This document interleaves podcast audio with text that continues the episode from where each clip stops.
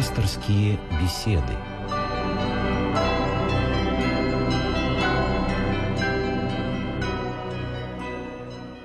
Добрый вечер всем, кто слушает нас в студии Константин Корольков. Здравствуйте. Я хочу поздравить вас еще раз с праздником Рождества. Сегодня в наших пасторских беседах мы поговорим о святках, то есть вот о тех днях, которые мы переживаем с вами сегодня. И говорить мы сегодня будем с протеереем Павлом Беликановым. Здравствуйте, отец Павел. Добрый вечер. Я от имени радиослушателей и, конечно, от себя поздравляю вас с Рождеством, с этим прекрасным праздником, одним из главных праздников, который мы отмечаем. И желаю вам, естественно, здоровья, успехов, всего самого-самого хорошего. Спасибо, Константин. Конечно, в эти замечательные, исполненные радостью дни трудно выдержаться от того, чтобы не поздравить и близких, и дальних, с той радостью, которую приносит в каждый дом родившийся Богом младенец. И неспроста этот праздник не заканчивается одним днем, он не ограничивается э, теми выходными днями, которые установлены для всех, но простирается практически на целых две недели. Вот. И я думаю, сегодня очень интересная тема, почему это происходит – да, вообще, действительно, ведь, смотрите, это вот у нас в стране только сейчас сделали, да, новогодние праздники такие длинные, и до сих пор еще споры, правильно это или нет. Но я так понимаю, что ну, на Руси вот эти святки, это тоже дни были нерабочие, и люди тоже отдыхали, праздновали, гуляли. Конечно, конечно. Э, видите ли, в чем дело? Вот Новый год всегда, каждый год, будет ли это советская эпоха, будет ли это современный день, свидетельствует об одном. О том, что человек по своему существу это глубоко религиозное существо. И как бы мы ни хотели, как бы мы ни пытались вылезти из кожи нашей религиозности, под ней все равно оказывается другая кожа, свеженькая, яркая, сочная, играющая на солнышке, но той же самой религиозности. Так вот, если мы посмотрим на традиции празднования очень важного периода в жизни природы, это зимнее солнцестояние, когда день начинает потихонечку прибавляться, соответственно, природа от образа смерти оборачивается к образу жизни, то ничего удивительного нет, почему именно в этот момент было принято решение праздновать Богоявление. Ведь сначала праздновалось и Рождество, и Крещение, Богоявление, как один праздник. Но, конечно, эти празднования, они продолжались не один день. Впоследствии их немножко разнесли по времени. Таким образом, мы празднуем Рождество по новому стилю 7 января, а крещение Господне 19. И вот в период с 7 по 19 число, почти две недели, вся церковь торжествует на самом деле один большой праздник. Это явление в мир воплотившегося Бога. Конечно, часто задают вопрос, а не является ли то, что происходит в дни святок, эти святочные гуляния, не является ли это своего рода остатками неискорененного язычества на Руси? Ну, в принципе, да, ведь в те времена тоже эти дни как-то отмечались. Да. Более того, учитывая то, что в нашем обществе сейчас имеется определенная тенденция части населения к возрождению языческих культов, эти люди считают, что приняв православие, Русь утратила свою национальную самобытность, национальную идентичность, то, конечно, этот вопрос становится более чем актуальным. Вот. И вот вокруг этого вопроса можно было бы немножко порассуждать, подумать. Да, действительно, мы знаем, что языческое празднование Сатурналей пришло из... Вернее, оно не пришло из языческого Рима, оно происходило там, как одно из наиболее разгульных празднеств когда происходили театрализованные представления, когда люди переодевались, когда устраивали пышные пиры и так далее, и так далее. Но вот тут надо что понять. А, чем являлись эти празднества в честь Диониса для языческого мировосприятия? Прежде всего, это была попытка вернуться в золотой век.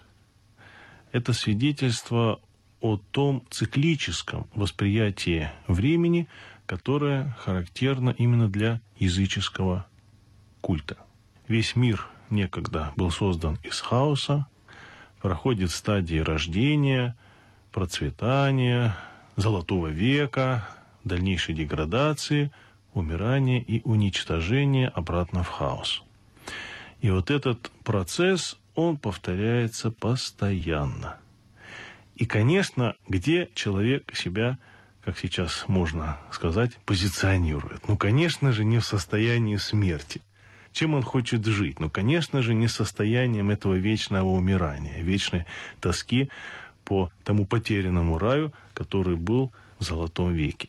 Конечно, ему хочется всякий раз снова и снова испытать те утешения, те радости, ту, можно сказать, полноту бытия, которой он лишился. И вот ведь празднование этих разгульных языческих торжеств, оно всегда сопровождалось определенными жертвоприношениями. Собственно говоря, именно эти жертвоприношения, они воспринимались как некий залог успешности будущего года, наступающего года. И вот теперь, если мы попробуем посмотреть сквозь эту призму на то, что происходит в нашей, на нашей земле в дни святок, то, конечно, ситуация оказывается, в общем-то, значительно иной.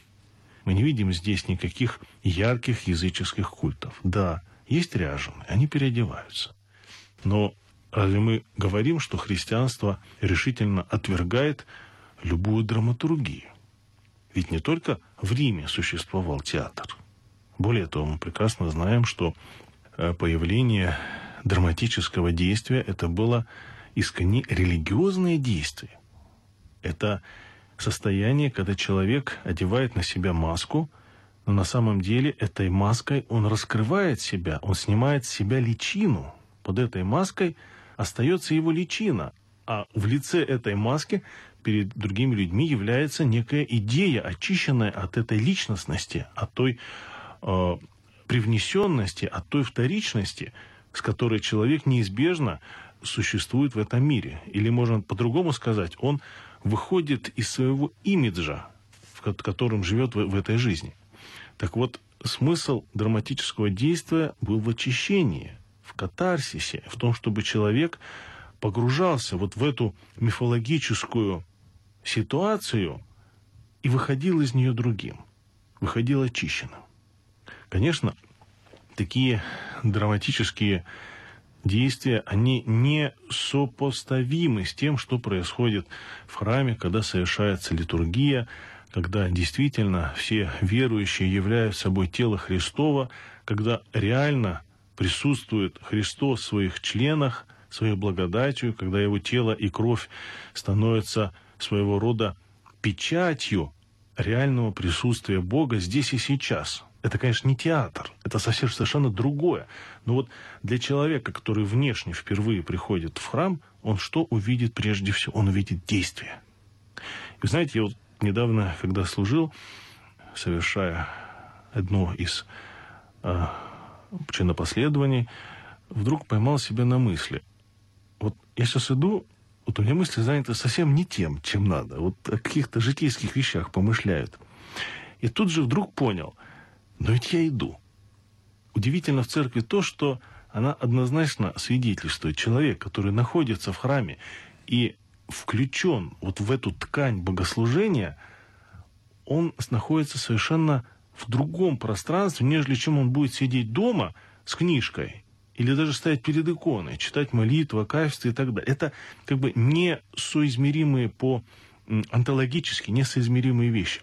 Пусть он стоит в храме, он ничего не понимает ему, может быть, э, непонятен язык, на котором ведется богослужение. Для него странная речь священника, который, э, будучи насквозь пропитан церковной жизнью, он и по-другому говорить-то не умеет. Он в быту будет говорить так, что простой подумает, что он разговаривает по-церковно-славянски. Вот. Но все равно сам факт того, что человек участвует в богослужении физически участвует присутствием, он видит, он смотрит, он слышит, он сопереживает, определяет все. Мне кажется, что даже вот есть такой термин, он не совсем правильный, но в принципе каждый присутствующий, да, в этом, он как бы сослужит священнику. То есть это совместное Более служение конечно, вошедшего. Конечно. Ведь апостол Павел, он четко говорит, когда вы собираете церковь, батюшка не может служить, если мы не берем ситуацию анахаретства, отшельничества, когда принципиально никого не должно быть. Вот один священник, там один послушник служит. Но батюшка, по идее, по логике, по внутренней логике, он не должен служить, если приходит в храм, а в храме нет ни одного молящегося.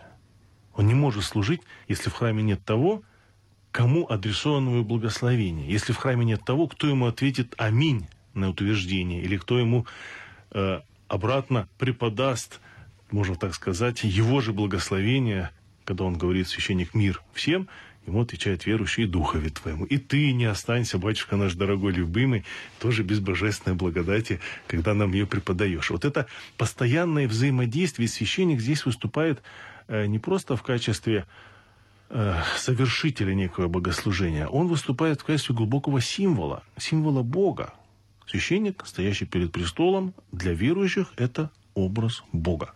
И, соответственно, те отношения, которые выстраиваются между священником и паствой, это есть отношения между церковью и Христом.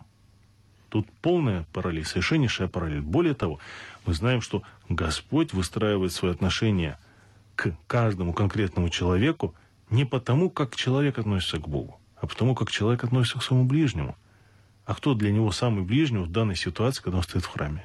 Это тот, кто стоит рядышком, и тот, кто ведет эту всю паству, кто возглавляет богослужение, кто молится за всех.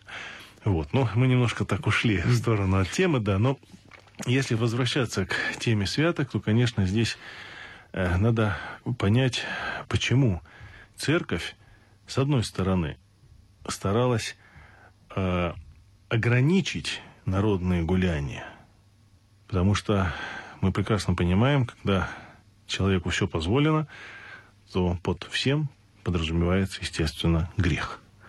Вот. И когда эти празднества превращались в беспробудное пьянство, в разгул, в разврат, то, конечно, церковь здесь не могла молчать и возвышала свой голос, потому что тем самым оскверняется и поносится само содержание, сама идея этого праздника.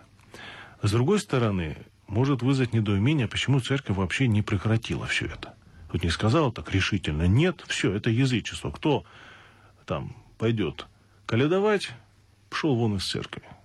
Все, анафема да будет.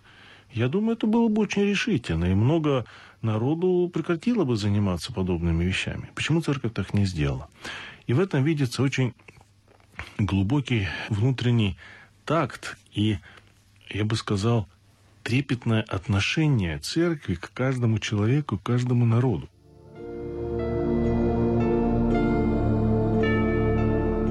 Пасторские беседы.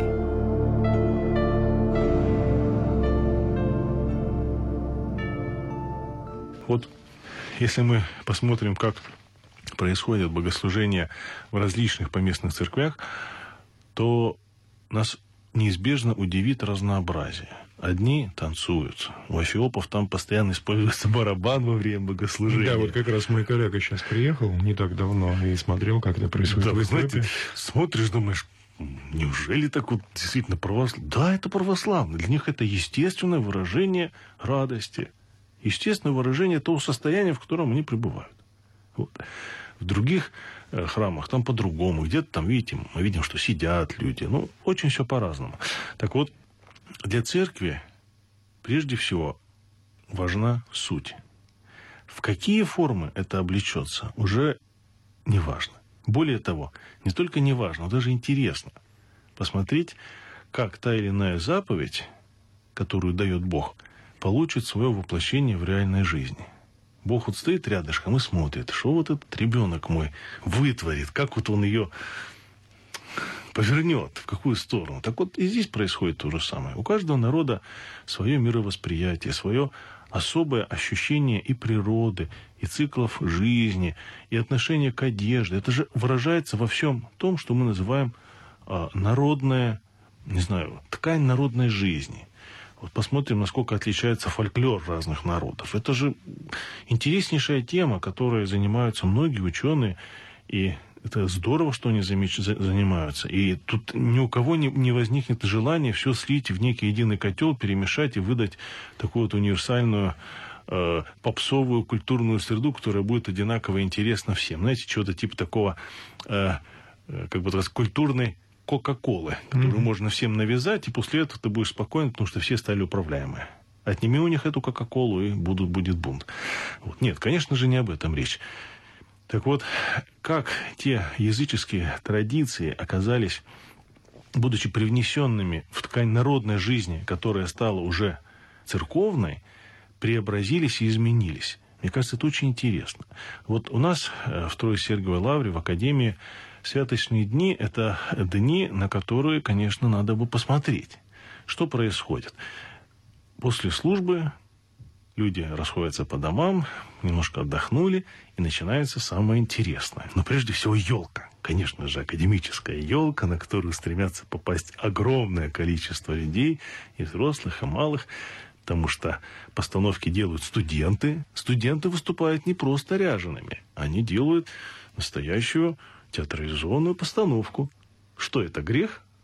Конечно же нет, конечно же нет. Более того, поскольку это делают люди верующие, богословски образованные, в семинарию, так получается, концентрируются люди очень с хорошим как-то чувством внутренним и, и как бы сказать, с чутьем, художественным чутьем. Вот, получается, что это прекрасное средство для миссии, для рассказа людям о каких-то истинах, которых подчас забывают. Вот, с другой стороны, а как можно не поделиться радостью о том, что вот, да, с нами Бог – вот, ведь главная идея Рождества именно в этом заключается. С нами Бог, все остальное это второстепенно, это вторично. Ну, ну, ну, разберемся как-нибудь. Раз с нами Бог, все остальное уже отходит на второй план. И вот человек выходит из дома и всем кричит, с нами Бог. Христос родился, вот Он сейчас, здесь, сейчас, мы Его видели. Мы Его видели на престоле, мы Его видели в своих сердцах, которые были очищены подвигом рождественского поста, покаяния, очищением. И вот он родился. Да, мы, мы боялись, мы что мог не родиться, мог не прийти. А кому-то, может быть, и действительно не пришел. Потому что его душа, она оказалась не способна его воспринять, увидеть, воспринять его, да. Вот. И, конечно, эта радость, она требует э, объекта, на кого ее излить, с кем поделиться.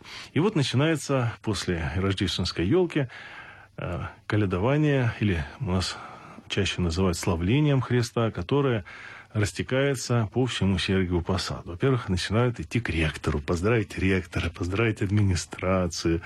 Потом думают, ну, кому еще пойдем? Ну, пойдемте зайдем в изолятор. Там лежат больные наши студенты. Им расскажем. Вот вы знаете, э, у меня некогда была одна очень близкая мне бабушка, которая жила неподалеку от Лавры. И вот даже когда она еще могла ходить и была на службах, она с необычайным трепетом ждала, когда вот эти молодые семинаристы к ней придут домой, она их напоит чаем, они пропоют тропарь Рождеству Христову, прославят Христа, может, колядку какую-то споют. И действительно, как она сказала, вы знаете, вот с вами-то ко мне праздника приходит. Хотя человек, он был в храме, молился, исповедовался, причащался, и все. Но вот, понимаете, душа человека, она требует не только высоты духовного полета, но и какого-то простора для заполненности душевной сферы. Она требует, чтобы не просто э, человек не может быть вот постоянно в таком внутреннем духовном напряжении. Ему требуется, чтобы в душевном плане он тоже получил э, что-то вполне утешительное, радостное. И вот эти песнопения, которые, в общем-то, не являются богослужебными, это вне богослужебные песнопения. Они имеют какой-то определенный религиозный контекст, они имеют, может быть, даже какое-то назидание, но скорее это некие щедровки, это пожелание здоровья, благословения, счастья, э, каких-то даже земных там благ. Вот. Но все они вращаются вокруг чего? Вокруг одного и того же. Христос родился, Бог с нами. Вот. И это, конечно, разительным образом отличается от того, что мы видим в языческих калядованиях и в языческом э, обращении, молебстве, каля, каляде. То есть христиане, они, как вам сказать, ну, с чем можно сравнить? Ну вот, э, если представим, что человек, который очень богат, он знает, что у него там миллионы лежат в кармане или там в банке, вот он получает ежегодно выписку о том, что у него в банке все в порядке. А другая ситуация, когда совершенно нищий человек, он стоит с протянутой рукой и кричит, дайте, подайте, вот дайте мне хоть что-нибудь, чтобы хватило. Вот мне кажется, именно так ощущает себя язычник. Вот он понимает, что ему не на что опереться, но хотя бы это, а вдруг это сработает. А христианин, он, он исполнил всех благ. У него уже все есть. Если он будет себя вести достойно, если он не сделает нигде роковых ошибок, не, не выпадет вот из, этого, из этой общей струи, устремленной к Богу, то все будет нормально. И вот мне кажется, что большую ошибку делают те, кто пытаются нивелировать народные традиции празднования Рождества. Вот. Потому что в ткани народной жизни Рождество Христово обретает свою плоть. И поэтому Рождество отличается от Пасхи. Смотрите, ведь у нас нет традиции святочных гуляний на Пасху. Не просто потому, что вот не было в язычестве воскресения Христова и не знали, вот как это облечь. Да нет. Дело в том, что воскресение Христова, оно выводит нас в другую сферу бытия. Это надежда, открытая перед нами. Это дверь в вечную жизнь. И тут, конечно, гораздо сложнее найти какие-то формы, в которые можно было бы облечь эту радость. Ну да, мы используем тоже свою символику, и пасхальные яйца, и куличи, поздравления друг друга. Но вот такого, э, понимаете, разлития радости по, э, по, по житейскому пространству не происходит. Я думаю, это совершенно нормально и органично.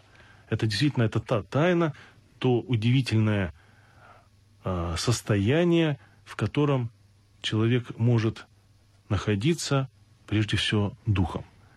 Вот э, когда священник причащается, после благодарствия, благодарения он произносит такие слова. «Исподоби нас истия, причащайтесь тебе в невечернем дне Царствия Твоего». То есть сподобен нас постоянно быть вот в таком приобщении, в единении с Тобою. Так вот, в отношении Рождества Христова здесь ситуация несколько иная. Бог приходит сюда, к нам. Он приходит к нам, к таким, какие мы есть.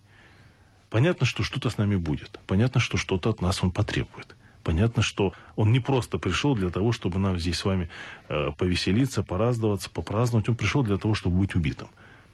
И в этом тоже есть э, своя, ну, можно сказать, глубокая драматургия вот в этих э, и в церковных песнопениях, и в самом характере богослужения. Да, мы радуемся, но мы помним, что Христос приходит не для того, чтобы жить, как любой из нас, наслаждаться жизнью, а для того, чтобы умереть насильственной смертью, но своей смертью дать полноту жизни и полноту бытия всем тем, кто готов будет это воспринять.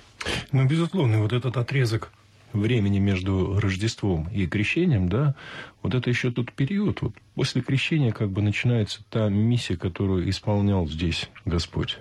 Да. А вот этот маленький отрезок радости, света, еще вот он родился, это надежда, это все.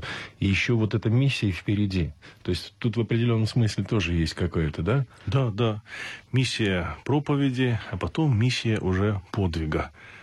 Великий пост, все сворачивается, все радости, все отсекается, мы готовимся к самому главному.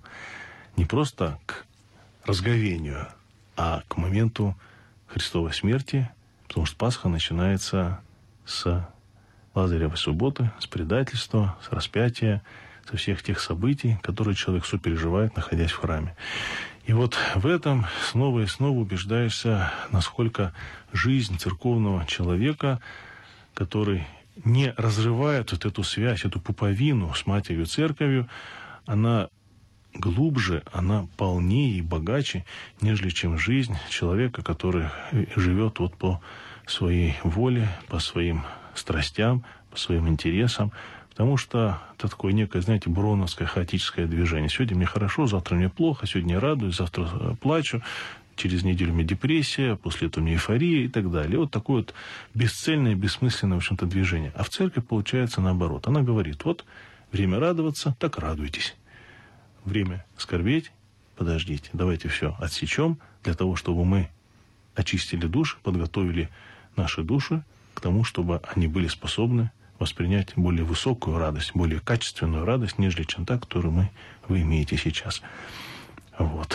вот поэтому мне, например, всегда очень радостно, когда приходят к нам домой студенты, когда дом не может вместить всех желающих, когда они стоят на улицах, когда удивленные, изумленные прохожие остановятся, становятся, смотрят, что там происходит, поют, там, может быть, пьяные говорят, а тут-то нет вроде все трезвые, но радуются люди, радуются. И, конечно, поддержать надо эту радость, поддержать надо эту радость, и чтобы действительно это не только внешняя была радость, а радость от избытка, радость от того, что человек вот не может внутри себя выдержать.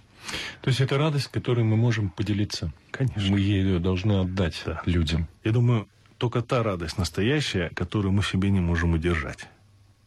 Замечательно. Вот я думаю, что на этом мы уже время наше, к сожалению, подходит к концу. Вот осталось неделя, да, еще святок, неделя до крещения Господня. Вот как бы нам постараться провести ее так, как вы сказали, вот с этим настроением, с этим светом и с этим добром и любовью к людям. Да. Я напомню, что в гостях у нас сегодня был протеерей Павел Великанов. Мы говорили о святках. Благодарим вас за внимание и до встречи в следующий раз. Всем хороших, светлых, святочных дней. Храните себя от тех соблазнов, искушений. Но не забывайте о том, что с нами Бог, Христос, родился. Всего доброго.